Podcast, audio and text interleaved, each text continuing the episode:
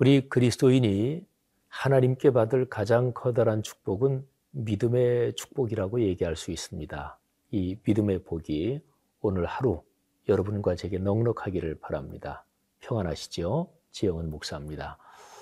자, 오늘이 토요일인데요. 어, 내일이 부활 주일.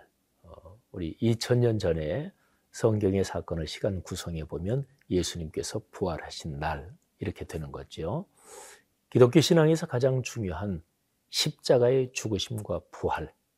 이 여기에 연관된 복이 여러분과 제가 걸어가는 일생에서 늘 강물처럼 넘쳐 흐르기를 바랍니다.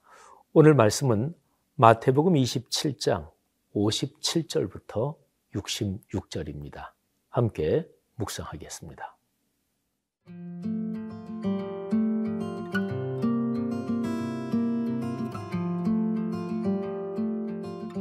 마태복음 27장 57절에서 66절 말씀입니다.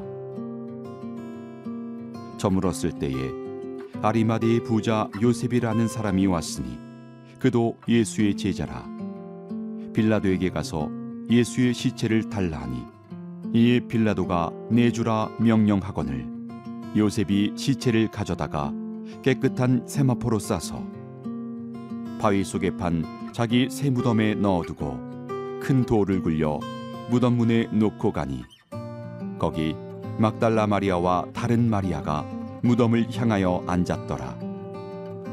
그 이튿날은 준비일 다음 날이라 대제사장들과 바리새인들이 함께 빌라도에게 모여 이르되 주여 저 속이던 자가 살아 있을 때에 말하되 내가 사흘 후에 다시 살아나리라 한 것을 우리가 기억하노니 그러므로 명령하여 그 무덤을 사흘까지 굳게 지키게 하소서.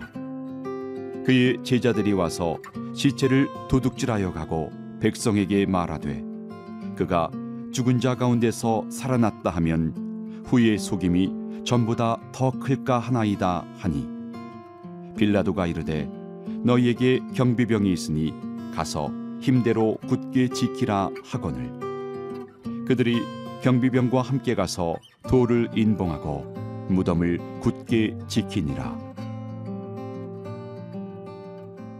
사람이 살아가면서 참 중요한 것이 우리의 마음입니다.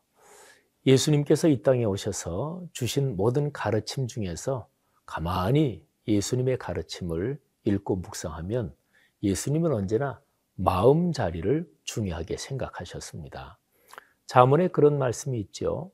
사람이 살면서 지켜야 될 것이 이것저것 많은데 가장 중요한 것은 자기 마음을 지켜야 한다.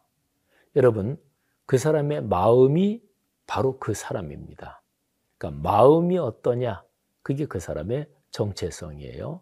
이 마음 자리에서 이렇게 그거를 마당이라고 이렇게 보면 마음이 이제 마당이죠. 그러니까 사람의 삶의 중심 마당인데 근데 거기에서 막 활동하는 거 그거를 생각이라고 그래요.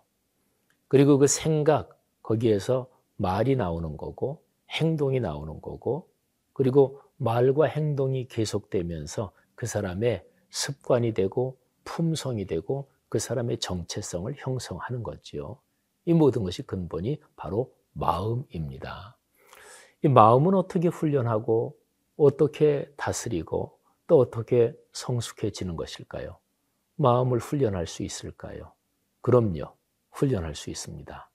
마음을 훈련하는 데서 제일 중요한 것이 내 마음의 진정성, 마음의 동기, 마음의 소원 이것입니다. 마음은 원이로 돼 육신이 약하다. 유명한 표현 잘 아시죠? 그러니까 나는 아, 주님 말씀에 따라 순종하고 싶은데 아유 이게 몸이 안 따라준다. 어, 나는 주님 가르침대로 이웃을 사랑하고 싶은데 아우 저 사람이 전에 나한테 악한 일을 한 게 그게 잊혀지질 않아. 아, 사랑하고 싶은데 이 마음 속에서 자꾸 미운 마음이 일어나. 이걸 어쩌겠어요.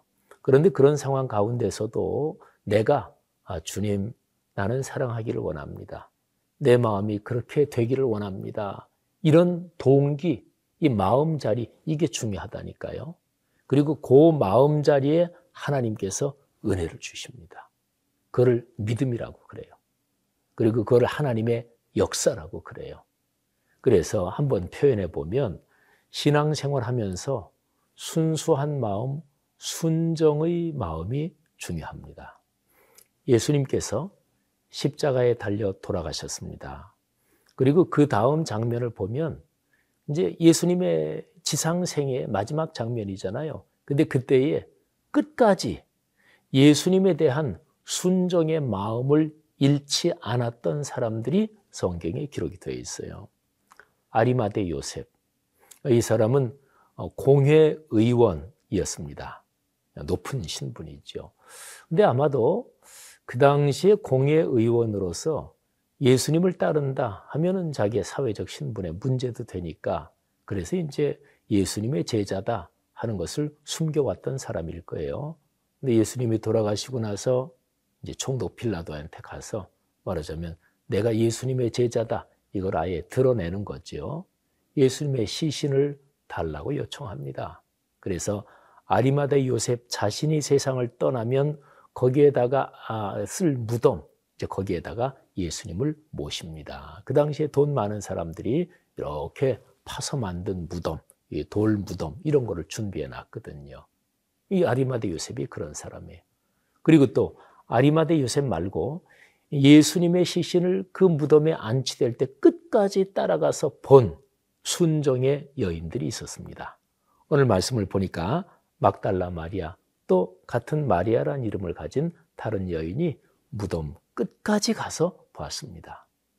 예수님의 지상생에 끝까지 동행했던 사람들, 이 사람들이 마음이 순수하고 동기가 순수하고 마음으로 주님을 진짜 사랑했던 순정의 사람들이었습니다.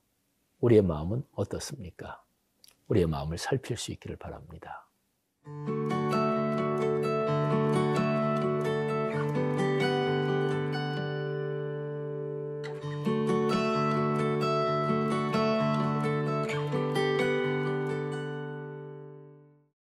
오늘 우리가 묵상하는 말씀에는 순정의 사람들, 음, 요셉 또 어, 마리아라는 이름을 가진 두 여인이 나오는데요.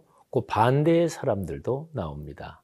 그러니까 독하고 악하고 그리고 집요한 사람들이에요. 인간이 사는 사회 현실에서 못된 일 하는 사람이 현실적으로 이기는 경우가 많습니다. 궁극적으로 이기는 것은 아니겠지만요.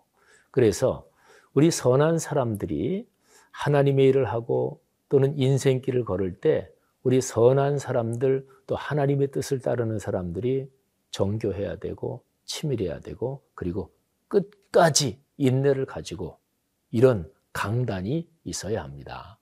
자 보세요. 오늘 여기 말씀 중에서 대제사장과 바리새인들, 대제사장들은 사두개인들 그리고 이 바리새인들 이 사람들이 예수님을 결국 십자가에 못 박아 죽였죠. 이 사람들에게 총독의 법정에서 사형 선고를 끌어내는 것 이게 이들에게 굉장히 큰 과제였을 거예요. 뭐 성경 기록 보면 그게 명확한데 그 당시에 법리적인 검토로도 아, 이 예수를 사형 선고를 끌어내기가 참 쉽지 않겠다. 이 사람들도 걱정하고 있었어요. 근데 사형 선고를 끌어낼 방법은 아주 흉악한 범죄, 인륜을 거스르는 극악무도한 범죄 아니면 국가 반역죄 이거거든요. 근데 예수님이 인륜을 거스리는 극악무도한 반인륜적인 이런 거는 걸 게 없거든요. 그러니까 국가 반역죄로 걸려고 한 거예요. 근데 국가 반역죄가 이게 명확한 증거가 있는 게 아니니까. 그런데 이 대제사장들 바리새인들에게 너무너무 고마운 게 총독 법정에서 국가 반역죄로 걸 수 있는 거리를 예수님의 입에서 그 발언이 나옵니다. 딱 그 한마디밖에 안 했는데 그 한마디가 바로 그거예요. 그러니까 너무나 감사하죠. 유대인의 왕이냐? 총독이 물으니까 내 말이 맞다. 그래서 그거를 가지고 이제 사형 언도를 받는 거죠. 근데 이 사람들 보세요. 사두개인 바리새인들이 어, 사형 언도를 받고 나서 예수님이 처형돼서 죽었어요. 죽였어. 그랬는데도 예수님의 제자 그룹이 예수님이 죽은 다음에 시신을 도둑질해 가서 예수님이 죽기 전에 한 말처럼 부활했다, 어쨌다 말하자면 그 집단이 계속 유지될 거 또는 집단이 계속 작동될 거 이거를 걱정한 거예요. 그래서 총독을 찾아갑니다. 그러면서 이 예솔한 자가 처형되기 전에 자기가 다시 살아난다 어쩐다 이런 얘기를 했다. 그 제자들이 시신 도둑질에 가면 오히려 처형되기 전보다 더 사회가 혼란스러울 수 있다. 지켜야 된다. 그래가지고 총독이 어, 명령해서 그래서 이제 지킵니다. 그래가지고 경비병과 함께 가서 그래서 무덤을 굳게 지키고 돌을 아예 인봉을 해요. 그러니까 인봉 알죠? 거기 이렇게 법적으로 뭐 폐쇄 이렇게 해가지고 그래서 뛰면 표시가 나게 아주 굳건히 인봉합니다. 그러니까 그 당시에 사회적으로 또 현실적인 상황에서 예수 그리스도의 죽음 그리고 죽음 이후에도 옴짝달싹할 수 없도록 그 당시에 정치 권력, 종교 권력 그리고 현실적으로 경비병을 지켜서 완벽하게 다 끝장을 내버린 거예요. 자, 그래서 여기에 10, 27장 맨 마지막 절 그때 무덤 돌로 인봉하고 무덤을 굳게 지키니라. 이제 끝장이 났어요. 그런데 바로 그 다음에 위대한 일이 일어나죠. 부활 사건입니다. 여러분, 부활은 그런 거예요.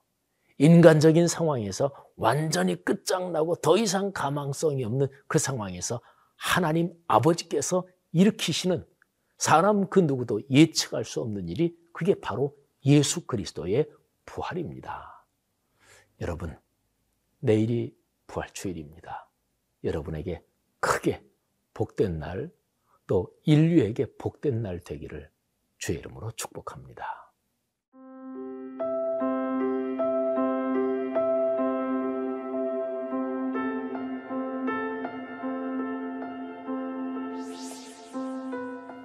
악한 인간들이 또 악한 영의 세력이 완전히 끝을 봤다.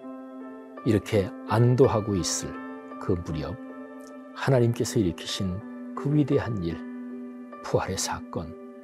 오 주님, 다시 한번 한국 교회와 그리스도인들의 심령에 그리고 삶의 오늘의 사회와 역사 현장 속에 다시 한번 부활의 능력 작동시켜 주옵소서.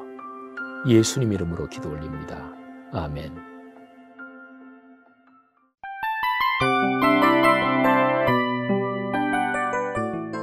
이 프로그램은 청취자 여러분의 소중한 후원으로 제작됩니다.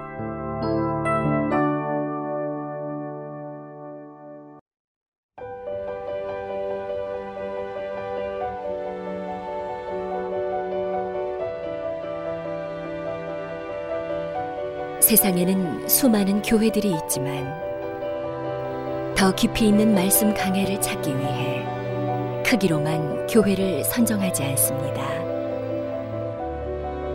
보다 좋은 영적 콘텐츠를 더 많이 나누기 위해 방송비를 받지 않습니다. 1년 365일 복음만 전하고 싶어서 우리는 광고를 하지 않습니다. 온누리의 복음을 땅끝까지 CGN TV와 함께 땅끝 성교사가 되주세요